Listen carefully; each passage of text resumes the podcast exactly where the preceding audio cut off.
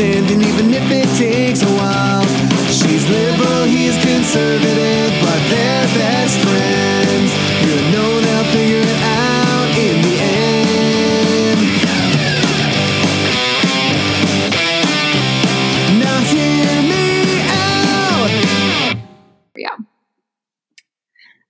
everybody. My name is Harriet Bearholtz, and welcome back to another episode of Now Hear Me Out.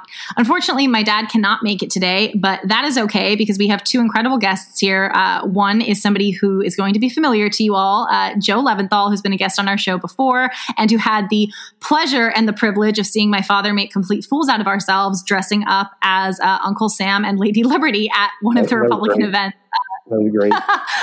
month. Um, yeah, so that was that was interesting. But we also have one of his friends who's actually uh, a Democrat and also you know a politician in his own right, also a San Diego attorney, and has a really really awesome background that we're going to learn about. Gil Cabrera today. So thank you both so much for being here. Um, I know we really want to focus on kind of keeping it positive, and I know you know this is a bipartisan podcast, so I'd love to hear what you kind of both have to say. But Joe, if you could just maybe reintroduce yourself really quickly um, and just tell a little bit, bit about you know who you are and um, your background, and then we can go on over to Gil. That would be awesome.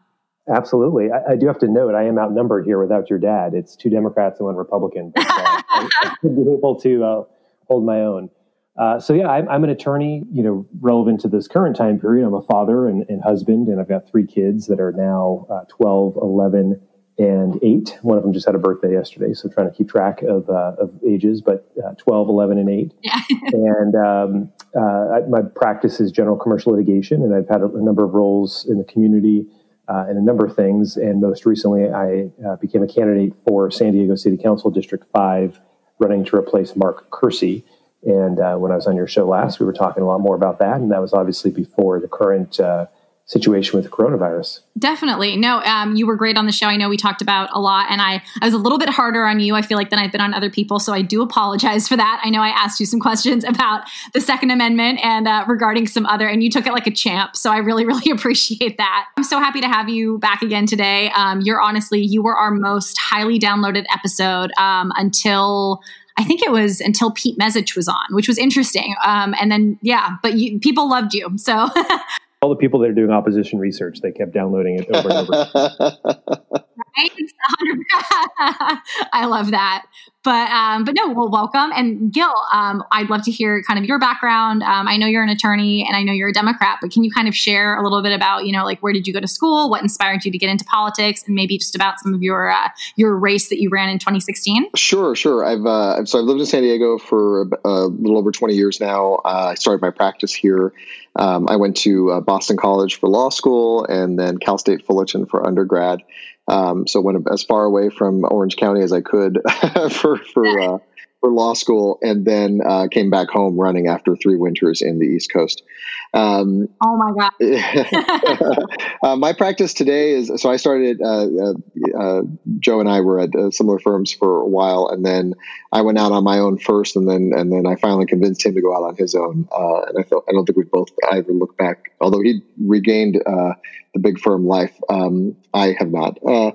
Uh, but my practice is mostly uh, business and employment litigation. Uh, uh, it's been a lot of employment counseling this week, as you can imagine, um, and so that that's been the nature of my practice. Uh, politics wise, you know, I've just always been one of those kids that was kind of raised with politic political discussions throughout the house, raised by two Republicans. Um, so it was always always fun when when we have family conversations now because I'm the I'm one of the few Democrats in the family. And um, but I like to say because I was raised by two Republicans, I speak Republican. So I, I so I you know you understand it. Um, and then I've served various appointed roles in the city. Uh, I was the chairman of the city's ethics commission. Um, I uh, just rolled off the city's convention center corporation, uh, and then I'm also on, currently on the board of uh, Sharp Healthcare, which is the uh, largest um, uh, provider of healthcare here in the city, as well as one of the lar- the largest uh, private employer in the city. Um, so it's been a it's been an interesting couple of weeks in, in all of those various roles and what's what's been going on and, and how we're dealing with it. Can I ask about kind of your transition in a sense from were you ever growing up, um, obviously with Republican parents, were you kind of a Republican beforehand and then you kind of morphed into a Democrat like myself? Um, or Sort- did you kind of sort have of. I mean, Democratic think- yeah, yeah. ideals And, and visions I mean, I the conversation I often have with my parents is that uh, uh, until more recently, more recently, it, it, it, it, we've really splintered, and, and it's you know it's a it's it's the Trump effect probably more than anything else. But um, I, I, always talk to them in terms of like from a policy perspective. I always thought they were they leaned more Democratic, um, you know, kind of typical folks in terms of uh, socially liberal. Uh, fiscally conservative, but I, I, would consider their views on policy center left. So that's kind of what I grew up with, um, and I and I certainly probably uh, thought of myself as a Republican as a kid, just because you don't really think about it, you know, except that you're you're what your parents told you you were. But when I um, first registered, I actually first registered as a Democrat. So I, I kind of made made the decision when I was 18 on which party I was going to go with, and and that was in 1990. So uh, so yeah, I registered as a as a Democrat and never looked back.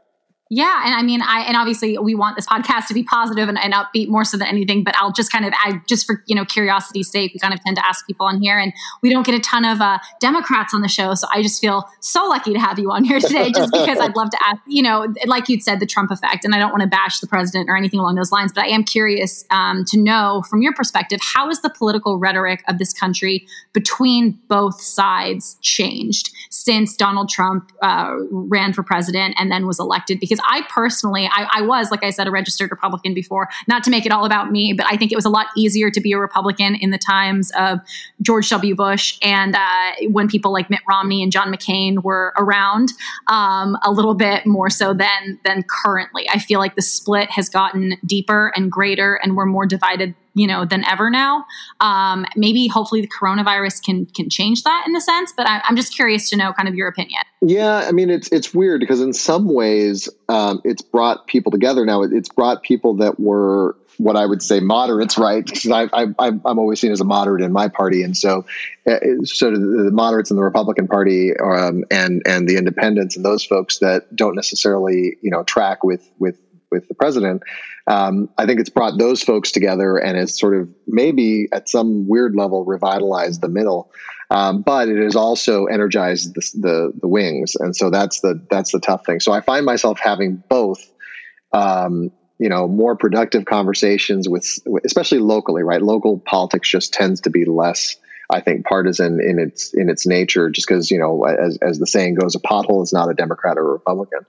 Um, yeah. but but you know, but there's but there's also there's a lot of partisan stuff, and, and and that still happens. And when you do have local folks that that are you know hardcore.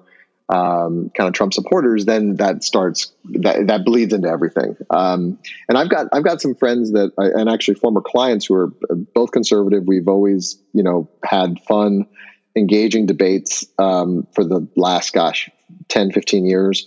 Um, and they've just had a harder edge to them in the last two years simply because you know I, I, it's hard for me to deal with the with the sort of Trump talking points. so so that, that that that kind of has has made it tough. And so we we definitely have uh, a lot. Every once in a while, I'm like, all right, time to stop talking about politics. What movies are we watching? we just sort of bring it back to, to, to, a common common love, you know. And so that that's where we yeah. that's where we we we run to when when the conversation gets too heated. No, of course. And I was going to say Joe too. And I know obviously you don't have to answer 100% if you if you don't want to. But one thing that I've, I feel like too with the Trump presidency, since this has kind of come out, is that there I, am curious to know your opinion on kind of the party loyalty. Like do you th- do you feel like there is a group of you know republicans or a kind of not super happy with the way that president trump is currently doing things but those people kind of feel like they need to be silenced because there's this need to just constantly be supporting the president? And i'm just curious to know your opinion. When you say how things are currently being handled do you mean with the coronavirus or more broadly I guess more broadly, just some of the the Republican events that I have been able to attend with my father, um, the previous Lincoln Reagan dinner, for example. I feel like there's been a big um, need to just be showing your president, even if you might disagree with some of his policies. Um, otherwise, you're seen as a bit of like a party traitor in a sense. And I'm just kind of curious to know your your thoughts on that. Sure. I mean, I think part of this is, and, and maybe some of this is the Republican Democratic divide, but I, I do think that part of why the president is so strongly defended by so many Republicans is because the rhetoric is strong from both sides. And, um, you know, the, the, president does represent a certain perspective that I think a lot of people in this country feel have not been represented recently, frankly, by Republicans or Democrats. And I think I said this was when I was on your show last time, but it's part of why there's been such strong support for people like Bernie Sanders and Elizabeth Warren in this country. I think generally people are, whether you're Republican or Democrat, feel like the establishment and the establishment in both parties have have let us down. And so I think while a lot of people, if you if you get them one on one, will talk about uh, things that they don't agree with the president on, still are, are inclined to defend him more publicly because again he is representing something that I think people feel have not been represented uh, in this country in, in modern history. And again, I think even if uh, you know Bernie Sanders or Elizabeth Warren were our president, which looks less and less likely with the uh, Democratic primary now, but if one of one of those two had been elected, I think you'd probably see the same phenomenon on the left. Excuse me, you'd have a lot of Democrats that maybe aren't one on one going to agree with everything that that president stands for and says and does, but are still going to publicly defend that president because it represents something that's that's counter to the establishment. Yeah, I think that's an interesting. That's an interesting point too about Bernie is that I, I, I did I always thought that he'd have a similar, um, you know, in different ways, obviously, but but in terms of the division aspect of of the presidency, I thought he had the potential to also, you know, divide the country uh, aggressively, um, and you know, from from the other direction, right? I mean, I, I think there he and he was always going to have a very hardcore uh, you know, group of supporters that were always going to be there for him, and then and then and then divide sort of the rest a little bit. So I, I, I that was always a concern with with me, where I, you know, at least in, in my voting, I was looking for somebody to sort of bring us back together because I think I think we have been probably more divided than we've been in a long time. No, I, I, completely agree with that. And I think that Bernie is obviously such a stark contrast from what we currently have.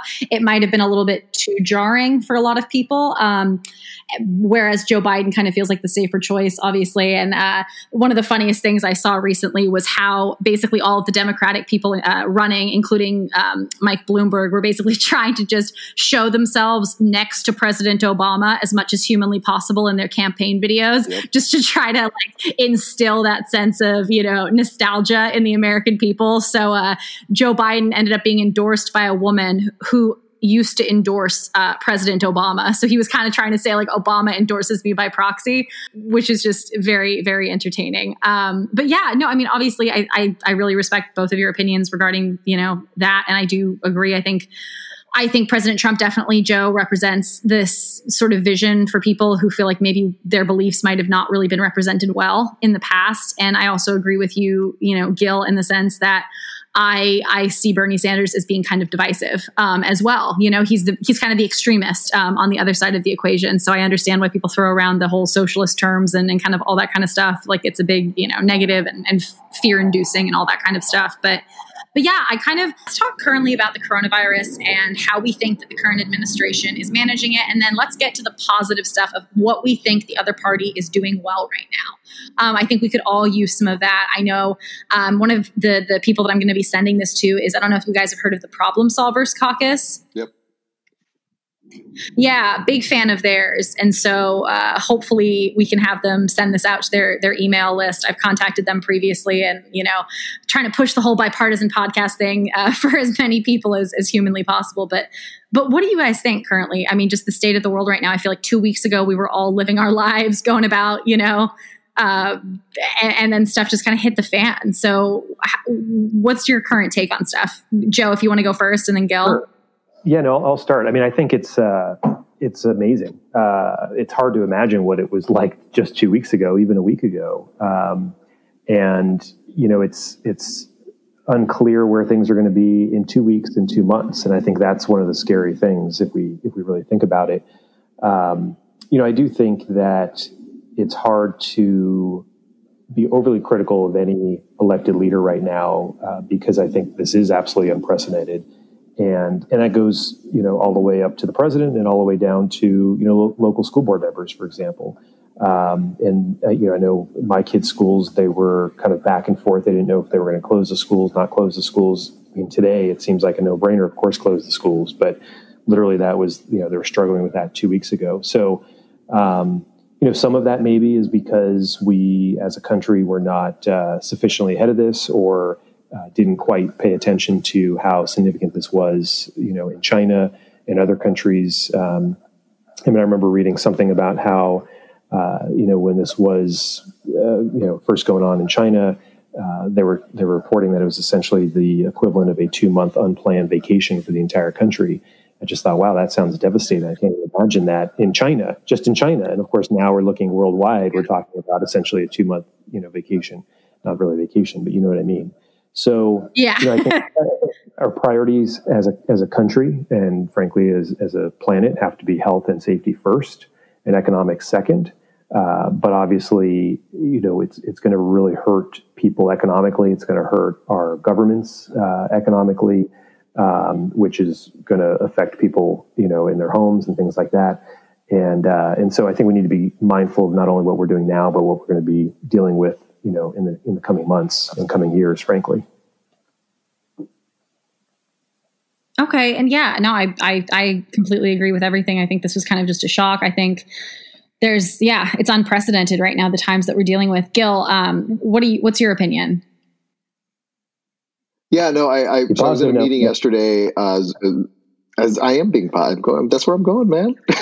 so I was in a I was in a Zoom meeting yesterday, um, and uh, it was in a Zoom meeting. It was a conference call, and um, when we were getting financials for one of the organizations I, am on, on the board of, um, the, the, the one of the people reporting said, you know, um, February seems like a lifetime ago and it's true. It's it's like a different universe um, from where we were even three weeks ago. Um, my my kids are at a small Catholic school here in the neighborhood, and I'm on. I, I chair that the advisory committee for the for the school, and we were, you know, the basically the Thursday night um, before kind of everything really got shut down on Friday. We were still talking about, um, you know, uh, how we were going to respond and and whether or not we were keeping the schools open. Um, SD Unified had had uh, just announced they were closing, but the the diocese, the Catholic diocese, had not uh, had made a decision to stay open.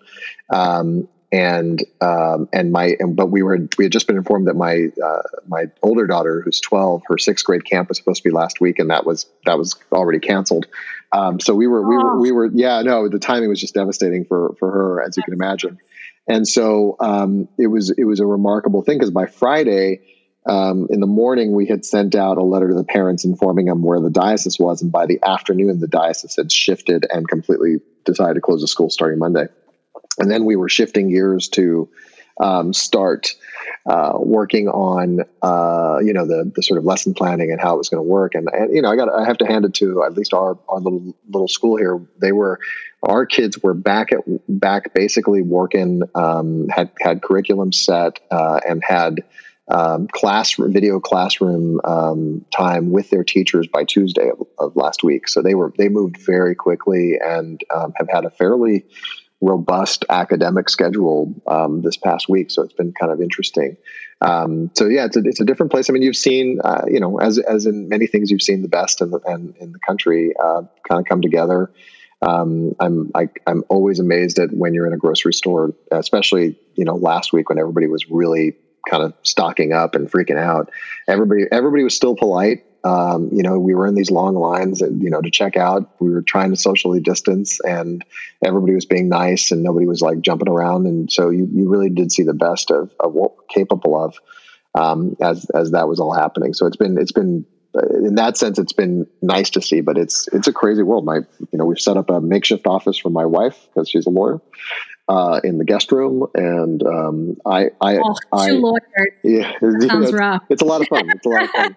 Uh, and then we we we um, I rotate between the sort of bedroom when I need something when I need a quiet space, then in my office, which is just off the living room where my girls spend a lot of time. So it's kind of been an interesting uh, time. But yeah, it's it's it's crazy when you when I I look back um, three weeks ago, and it, you know I was I was uh, on a on a trip uh, you know, a, a, business trip, you know, three weeks ago, and and we were already we already sort of saw things coming, right? So we sort of had a sense of it, um, and it's it's kind of interesting. The, the, the interesting part is that you know, being in, uh, a healthcare executive, you sort of obviously uh, a month ago, even six weeks ago, we were already starting to to look at the planning, um, the supply issues, um, all that stuff was already in discussions.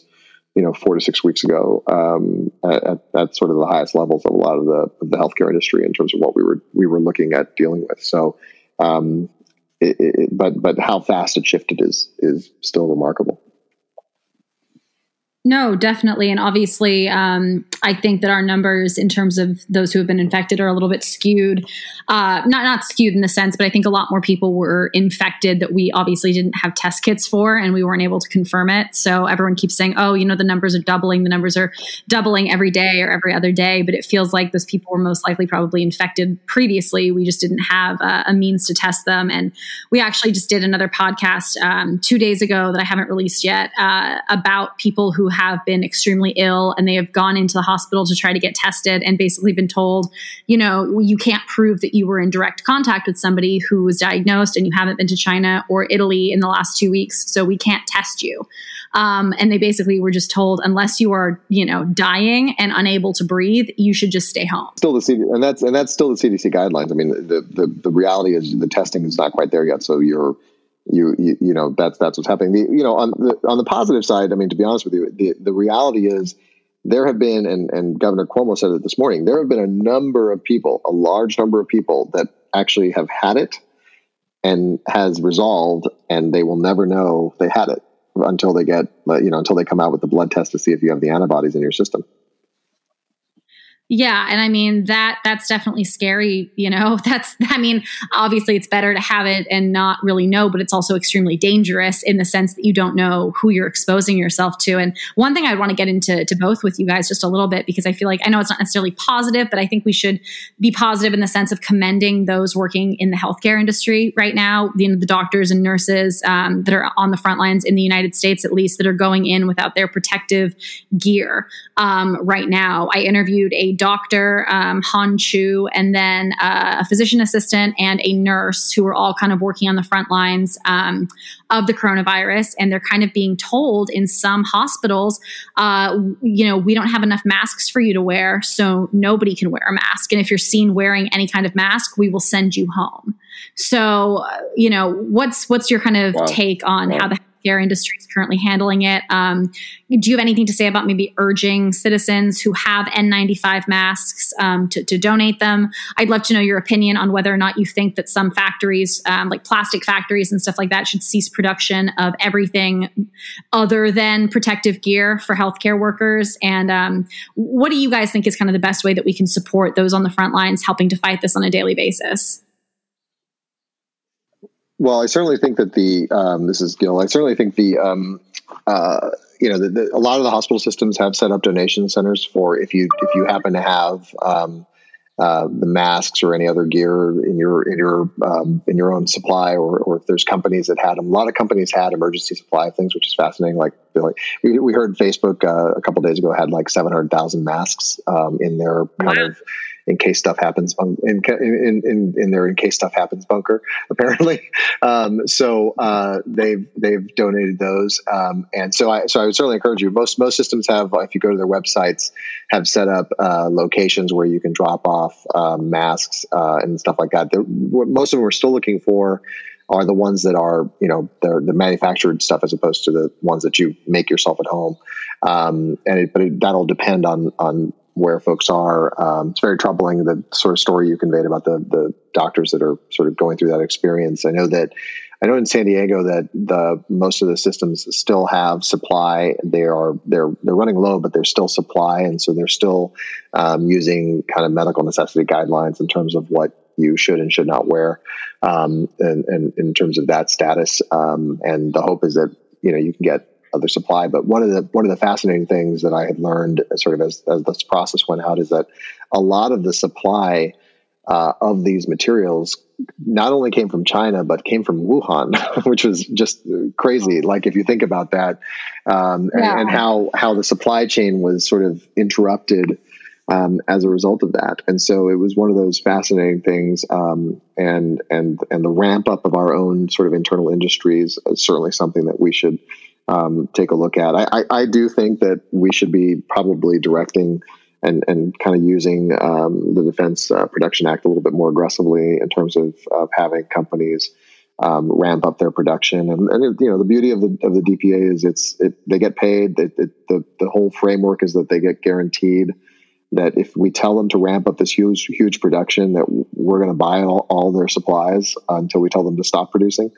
Um, and so it sort of creates uh, certainty for these entities, which you know the market doesn't necessarily do that, right? Because you you you want to ramp up to to address supply, but you don't want to over ramp up and then be stuck with you know millions of face masks that are never going to be sold to anybody. Yeah. So it's a it's it's a it's certainly a path that I would I would have I triggered a while ago, frankly, given the the knowledge um, that I think most people in healthcare understood that even six weeks ago that the supply chain was in danger um, and that we needed to start moving pretty quickly on it. I'd add to that. I mean, one, one of the things that I, I will say is challenging in this situation, and, and I point the finger, uh, even though we're not supposed to be pointing fingers, but I point the finger at, at all levels of, of, government on this. I, I, do feel like there's a little uh, unclear information about what is actually needed uh, and to what extent. I, I, will give credit to Governor Cuomo. I do think he's being much more blunt and clear about what he feels is needed in the state of New York.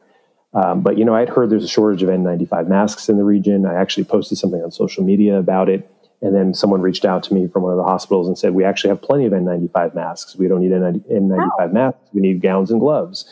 And so, yep. um, you know, maybe there's just a shortage of everything if you if you look at a national level or statewide level. Um, but it, it is interesting, and, and maybe going forward, one thing that can be done better is sort of a consolidated, you know, website um, either in the state that maybe breaks it down by county, and so each county has their own section.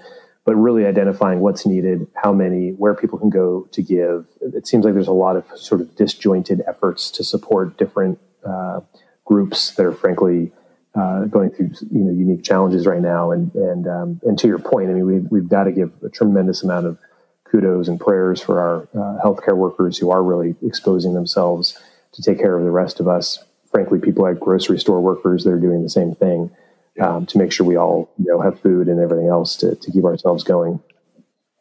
Yeah, everybody in the supply chain generally really are the ones that are kind of out there, and the, and the grocery store workers for sure, as well as the frontline people, and and you know even the administrative people in some of these hospitals are are all kind of still working to try to get everything functioning. And and the other thing that we need to be mindful of, by the way, is just the healthcare system generally is what's going on right now. New York's ahead of us, but what's going on right now is you have a um, a situation where uh, uh, the hospitals throughout the state of California, for instance, are currently trying to increase their capacity, right? And so what that means is they're, to the extent you don't have to go to the hospital, elective surgeries, um, you know, people that are that that were there but could be discharged, um, all that's starting to happen, um, and that has two effects. The good effect is we open up beds for the surge that everybody is expecting to hit California hospitals, right?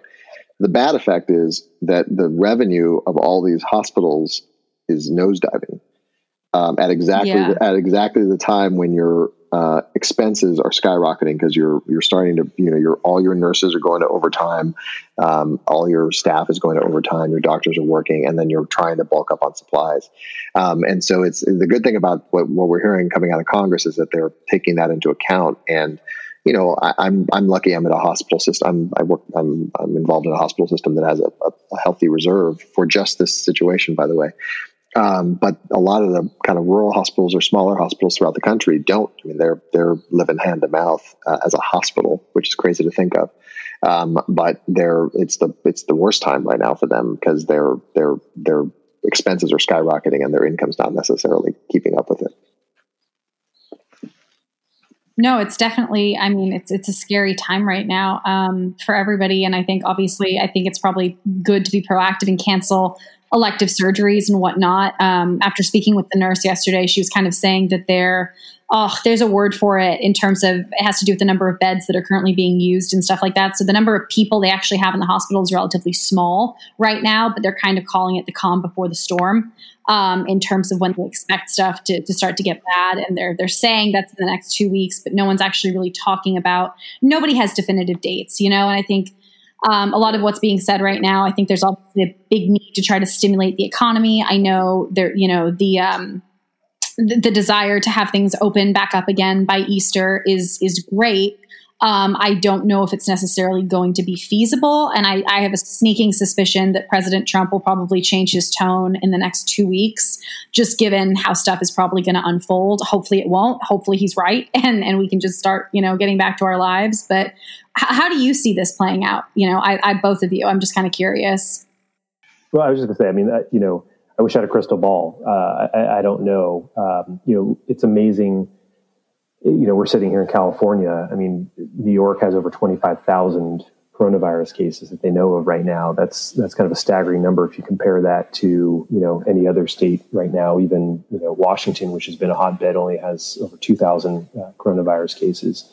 Um, and so, you know, I, I, wish I could even say where we're going to be in two weeks. Um, what I what I do see is is certainly people coming together. Um, you know, this this isn't World War II we are a, a, country that has certainly much more wealth than we did back then. Um, and, you know, I think that we are able to weather this, uh, whatever is going to come our way. We also have technology, frankly, and, you know, we have the benefit of things like social media, which is sometimes, you know, a, a negative, but in a situation like this, to be able to communicate with people, to be, I mean, my, my kids are, you know, talking to their teachers still through Zoom. They're talking to their friends through social media and things. Um, you know, there are definitely ways to communicate to people quickly in uh, in certain areas where we need to to make sure people, you know, stay at home and all these other things that we're we're having to get the message out, which we wouldn't have been able to do as effectively, you know, 60, 80 years ago. So we will weather this, but I, I couldn't tell you where we're going to be in two weeks or two months. Uh, I was going to say the. I, I, mean, I agree with that. I think it's hard to predict um, because I mean, you'll, you'll look at Italy and their numbers are still going up, and they locked down the country 13 days ago. Um, so it's so you just really haven't. It's hard to get a sense of it.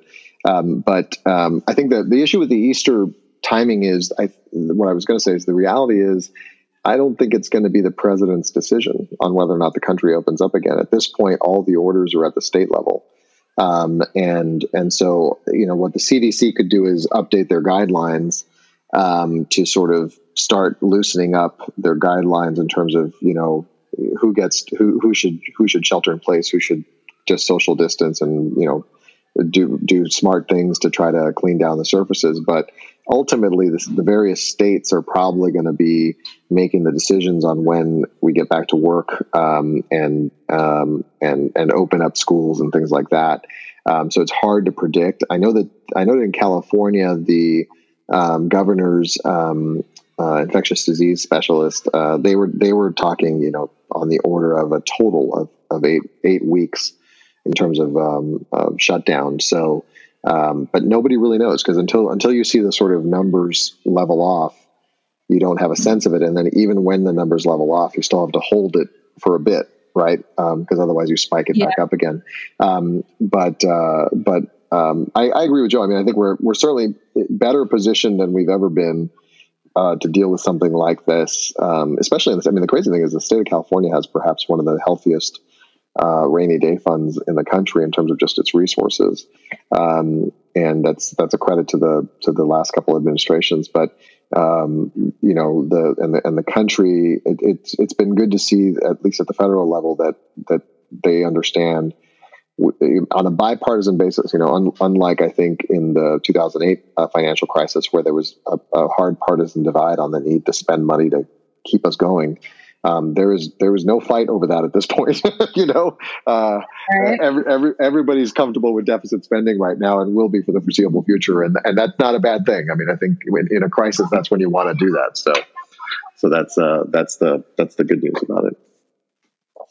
No, definitely. And I, I was going to say too. I know um, kind of the the purpose of having you guys both come on here, who are you know, Joe, you're a, Rep- a Republican, Gil, you're you're a Democrat. I think if you can both speak positively about the other party, and I know we always ask our guests on this show. Um, for example, when CJ Modi came on, we said say something nice about your opponent, Roberta, and and vice versa. You know, um, can you guys maybe just speak to what you both think that the you know the party that is not yours is is doing well right now?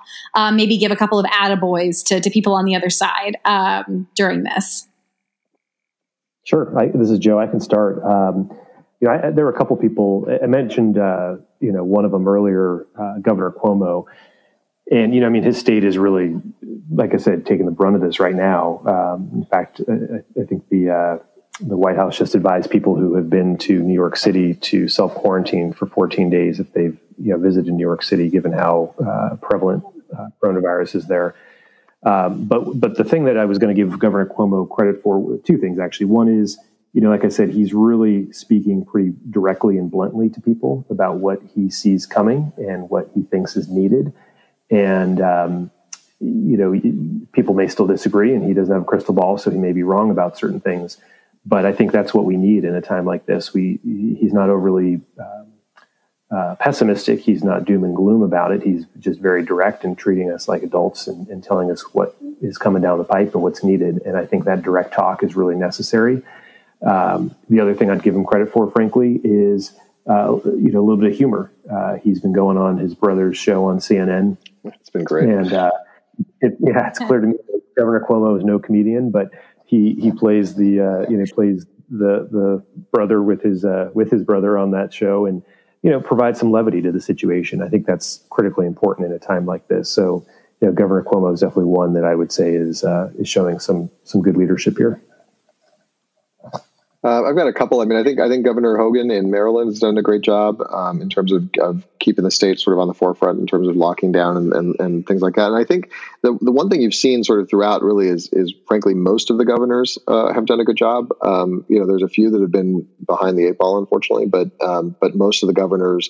Uh, and and you know this is a this is a thing about being a governor and a local official. Sometimes is your you you know it's a much more results and driven enterprise uh, than national office sometimes, and so uh, they've been really good. And I think that the the there has been positive uh, discussions um, even amongst the governors and and the uh, the, coronavirus task force, which is led by Vice President Pence, there's been there's been a lot of positive uh, discussions back and back and forth in terms of, of how that communication is going. I think the the pushback now has been just on the on the lack of, uh, of the DPA and some of the other sort of more aggressive actions, but certainly over the last week there was a lot of positive actions there. Locally, um, you know, I you know I'd, I'd say that um, our local government has been doing a great job in terms of coordinating. You know, you've got a um, Republican majority uh, county board of supervisors where the uh, lead spokesperson seemingly has been the Democrat, the sole Democrat on the, on the on the board,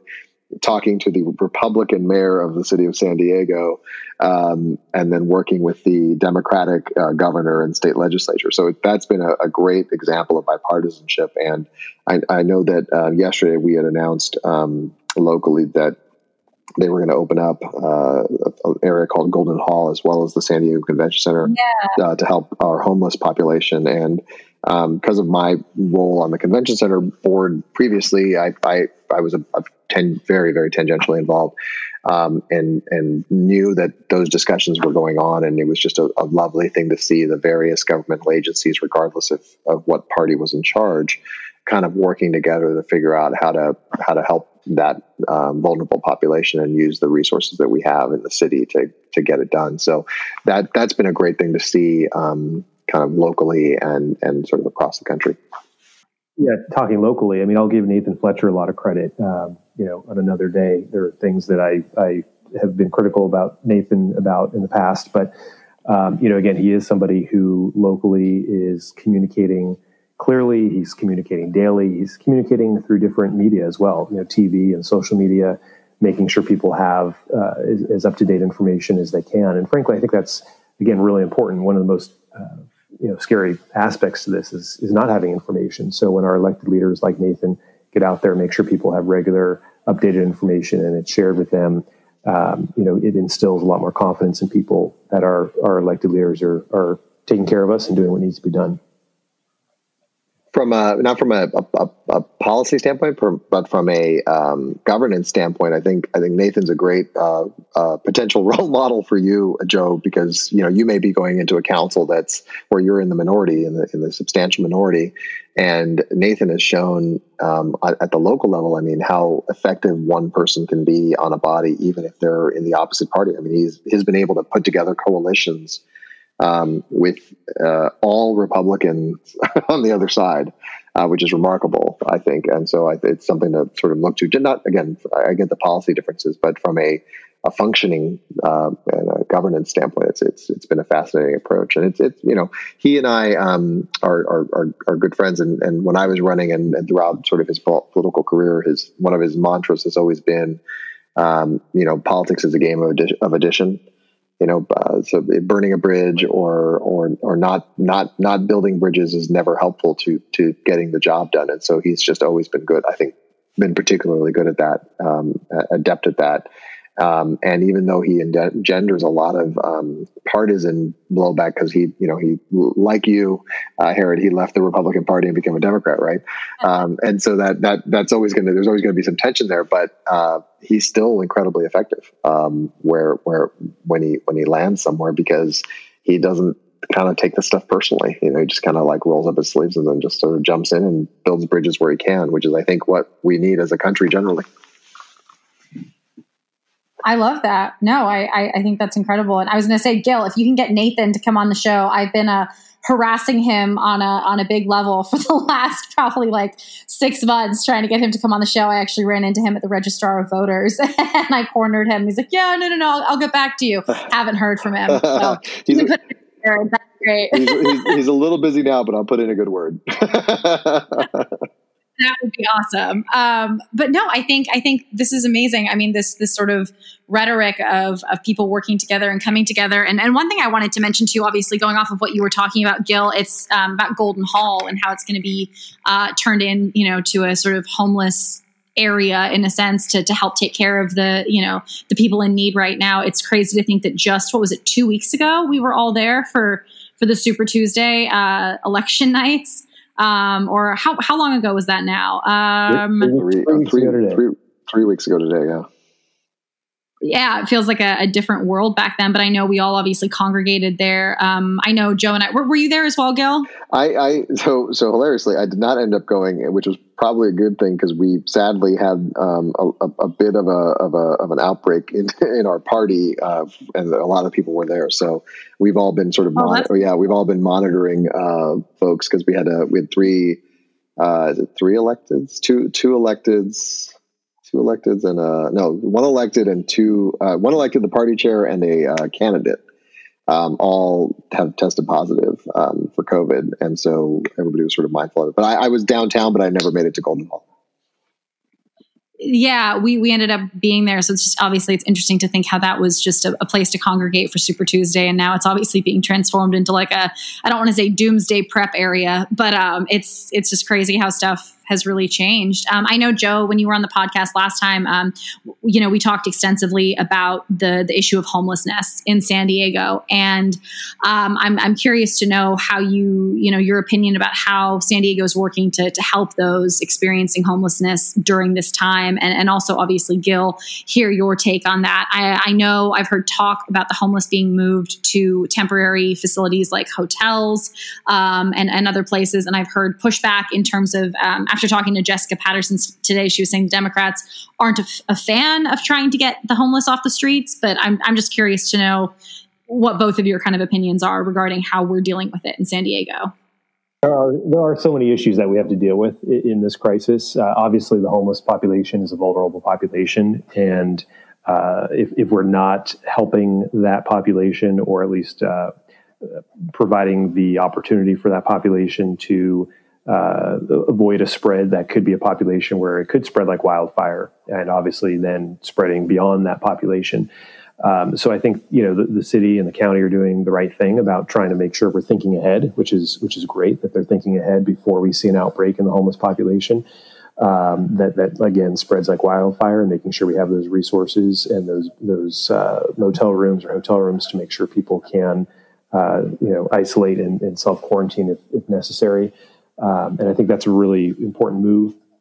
I think, frankly, that's just one piece of a bigger challenge. And there are so many people in this city and the region that are having a hard time uh, wrapping their head around what exactly is going on right now and how long it's going to go on. And this is kind of how we started the podcast. But, um, you know, there are a lot of people that have some real challenges and there are people that are going to be facing, you know, food insecurity that haven't had to think about that for the last 10 years and, and not sure that they can pay their rent or their mortgage and and really concerned about, you know, again, where that next meal is going to come from.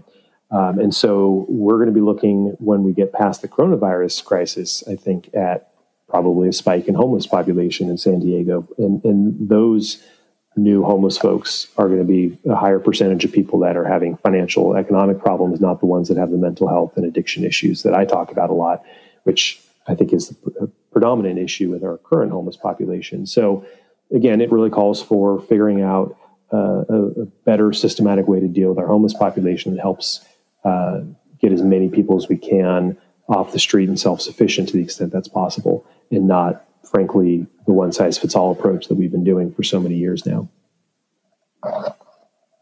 For sure. And gil what's kind of your your opinion on everything in addition to so I, you know yeah, I think the, I think the good part about what we're doing now is it's it's it's opening up a lot more beds um, and shelter beds for folks that need them. The problem with that approach, obviously, which is the the issue we've been all dealing with now for a while, is that you know just just having shelter temporary shelter beds doesn't solve the problem. It's you know it's addressing a, a symptom rather than actually addressing the the sort of larger overall problem of housing. Um, and so it's good that in a time of crisis where we have a concern about community spread of a, of a potentially deadly disease, um, that we take a population like the, the, like the homeless that are vulnerable and make sure that they at least have a place to stay. They have, they have a place to wash their hands, to shower, to, to clean up, um, and, and not, um, spread uh, kind of the way you know what happened a, a couple of years ago with a, a different uh, epidemic within that community itself.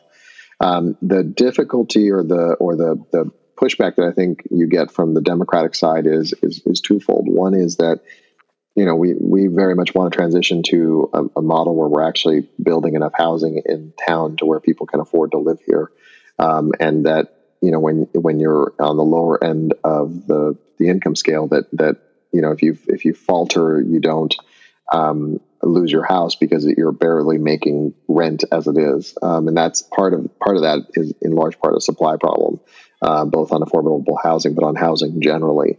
Um, and so that's one of the issues. The other thing that I think, in terms of, I think one of the comments you made that somebody had said to you is that we don't want to take them off the street, and it's sort of a, a there's the difficulty that any local official is going to have is that balance between kind of quality of life um, for people that that for all citizens um, balanced against you know the needs of the homeless and whether or not moving them from one place to another um, or arresting them or finding them or doing all those types of things that happen on the enforcement side um, is helpful.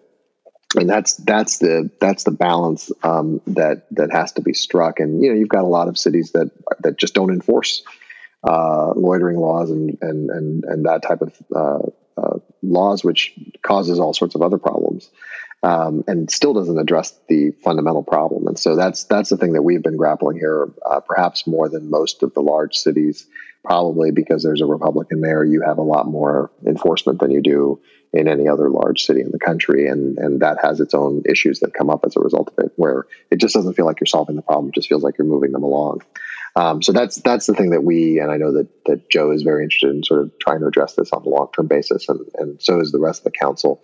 Um, and it is something that that this the unfortunate reality of this of this particular crisis is, you know, not only you know are we is Joe right? I think we we might see a lot a lot of people fall into homelessness just because you know they're not getting paid and it's going to be a hard time to pay rent and even though there's a, a eviction moratorium that's not going to last forever and you got to catch up. Um, but on top of that, the city's budgets are going to be decimated. Um, you know, the third largest source of income for the city is uh, is the tax on tourists. We have no tourists right now, and the second largest source of income is sales tax, and there, and that's taking a beating. Um, so all those resources that we needed to do this are are are are taking a beating right now. So the hope is, and and to swing this to the positive, is that the federal government will also be uh, very much looking at that because all of these cities uh, and municipalities are going to need kind of help getting standing back up uh, to have enough resources to get it, to get things going again. For sure, and I mean, I uh, I have a couple more questions to ask you guys. I know that we're we're winding down here in terms of time, but uh, I know you're both parents. And Gil, how old are your kids? I know Joe said how old his were, but how old are yours? I have two girls, ten and twelve, in fourth and sixth grade. Okay, so I wanted to ask each of you, as dads, obviously with kids, I mean, roughly around the same age for the most part. I know, Joe, you have an extra one um, who's eight, I think you said, but uh, how I, how I, are I you talking? I won't tell him you called him an extra one, but I know, right? but I'm just curious, how are you guys talking to your your kids right now about this? Obviously, I, I understand that we have the the luxury in the sense of you know the Spanish flu did not have Zoom, um, we couldn't do tele you know teaching and, and education and all that kind of stuff. But how are you talking to your kids about this? How are they dealing with it? And do you have any tips for parents during this time? Early on it was it was just a lot of fear of the unknown. Um, and so a lot of it was having the conversations with them. I mean i think it's helpful for kids to know that you know it's it's it's very very very uh, rare that it would affect kids very much. I mean that's the good news that we you're you're going to see um, stories. And i think we there was one earlier today of a young uh, of a young person actually uh, passing away but it's it is it is still numbers wise very rare, and so that that sort of helped from a comfort level. Um, and and you know we sort of we were able to say the same thing about you know uh, mommy and daddy too. We're like, look, you know, for people our age, you're you're generally fine. We'll, you know, we want to the the people most vulnerable are those that are older and and with um, underlying health conditions. Uh, but we also want to all be safe and be careful and not even get this if we can avoid it. Um, and so that that was a lot of the early conversation because there was a lot of, uh, especially with my 12 year old, just a lot of fear of, am I going to get this and what does that mean and you know that type of stuff. And so that was just trying to calm those fears down. And luckily, the truth, you know, actually lines up with the calming the fears down, right? Um, so yeah. so that was helpful. And then um, now it's been a lot of just uh, you know luckily our kids school is, is sort of on track and, and they're they're getting um, a lot of that interaction um, even though it's through video conference uh, it, it's hilarious having your kids tell you oh I have I have a video conference in an hour it's like one of the funnier things I've heard them say. Uh, and then, uh, and I, and I'm like, oh, so do I. Okay, cool. So we'll talk after. Uh, and, and then, um, and then we've tried as a family, and we try to take a family walk every day, uh, at least one, uh, with the dog and just sort of walk around the neighborhood. Uh, and I, I, think Joe, you've seen the same thing. I mean, our, and you probably have too, Harry, but I, I mean, the amount of neighbors I see walking now is crazy, right? It's just everybody just going right? on these walks. It's, it's, it's great to see.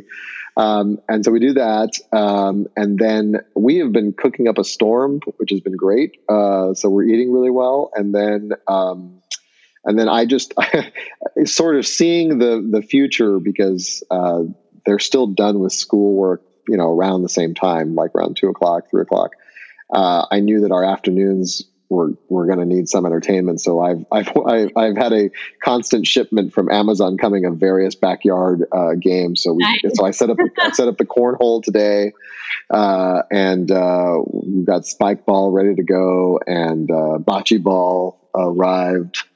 At some point, they're going to make me put the trampoline back together. Um, so you know, it's, it's, it's, that combination of uh, entertaining and uh, trying to keep life as normal as you can, really. Um, and luckily, it's aside from not seeing, not running out of the house very much, it's been pretty normal for them.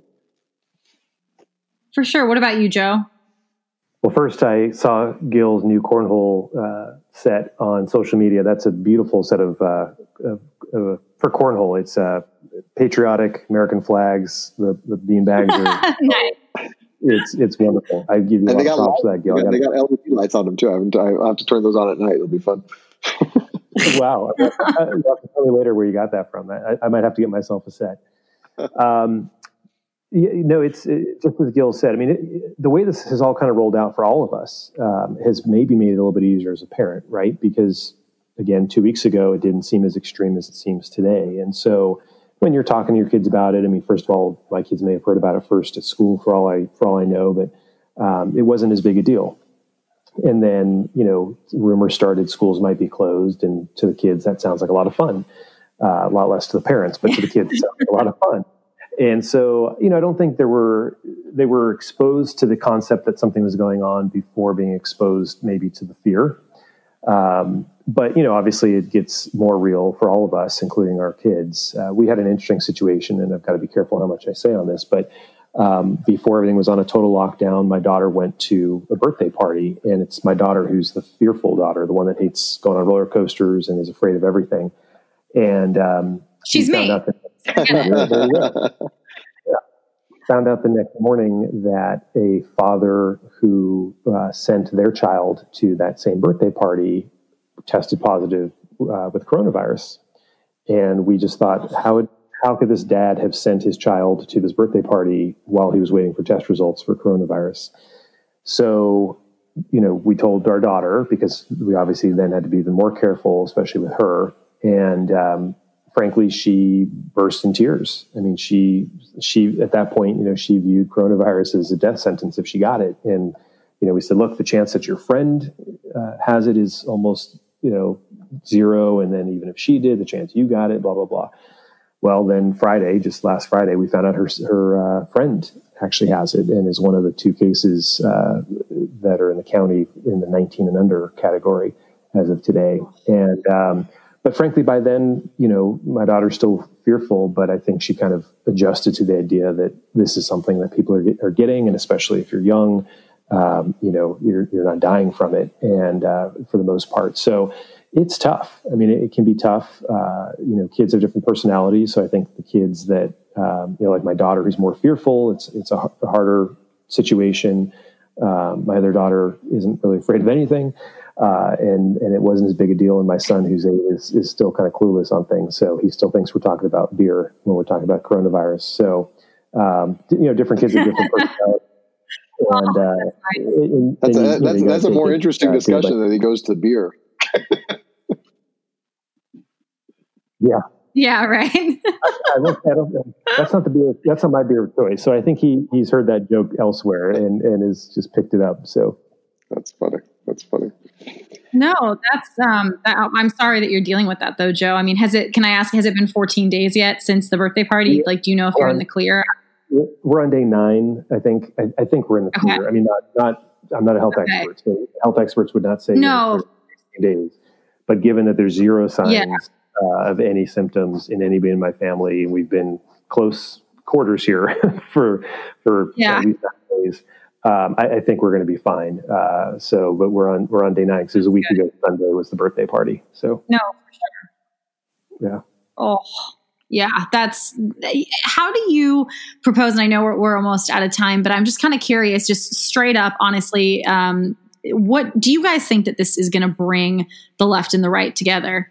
Um, do you think that we are going to come out of this stronger and more connected and and less, you know, attacking of each other and critical of the other side? And do you think that we're going to work harder together, or do you think that when this is all over, we're going to go right back to the divisive rhetoric that we kind of had before all of this, especially going into the November elections? I think I think going into the November elections, we will still be more united. Um, but I do think we will shortly thereafter fall back to our old ways. Unfortunately, um, you know, I think the best uh, the best of us um, will take this opportunity to to find our common humanity and and, and realize what's important.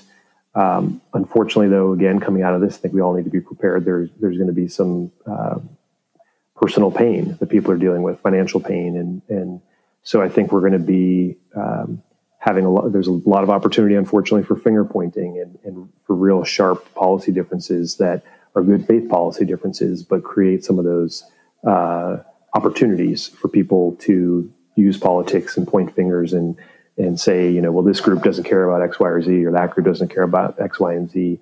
Um, you know, I think what we need to do is we need to, frankly, as voters, expand, expect that and demand that of our elected officials. Um, and, you know, again, giving another Democrat credit, um, you know, there was uh, the vote on the stimulus bill. We had Senator Jones from Alabama who voted against his party um, and, and bl- but blasted both parties, frankly, for their partisanship and, and things like that. And um, we need more of that. We need more of those profiles and courage, and we need to um, hold those people up that are willing to, to, to exhibit those uh, profiles and courage, and um, and expect that as voters. I, you know, I, am always I'm the, what about I'm you, the Gail? forever optimist. Yeah, I'm the forever optimist. I mean, I do think it'll bring us closer as a country, um, and I think, frankly, most uh, most of the electeds will, will come closer. I think it's I think it's actually brought a lot of people working with each other that, that weren't necessarily working with each other before.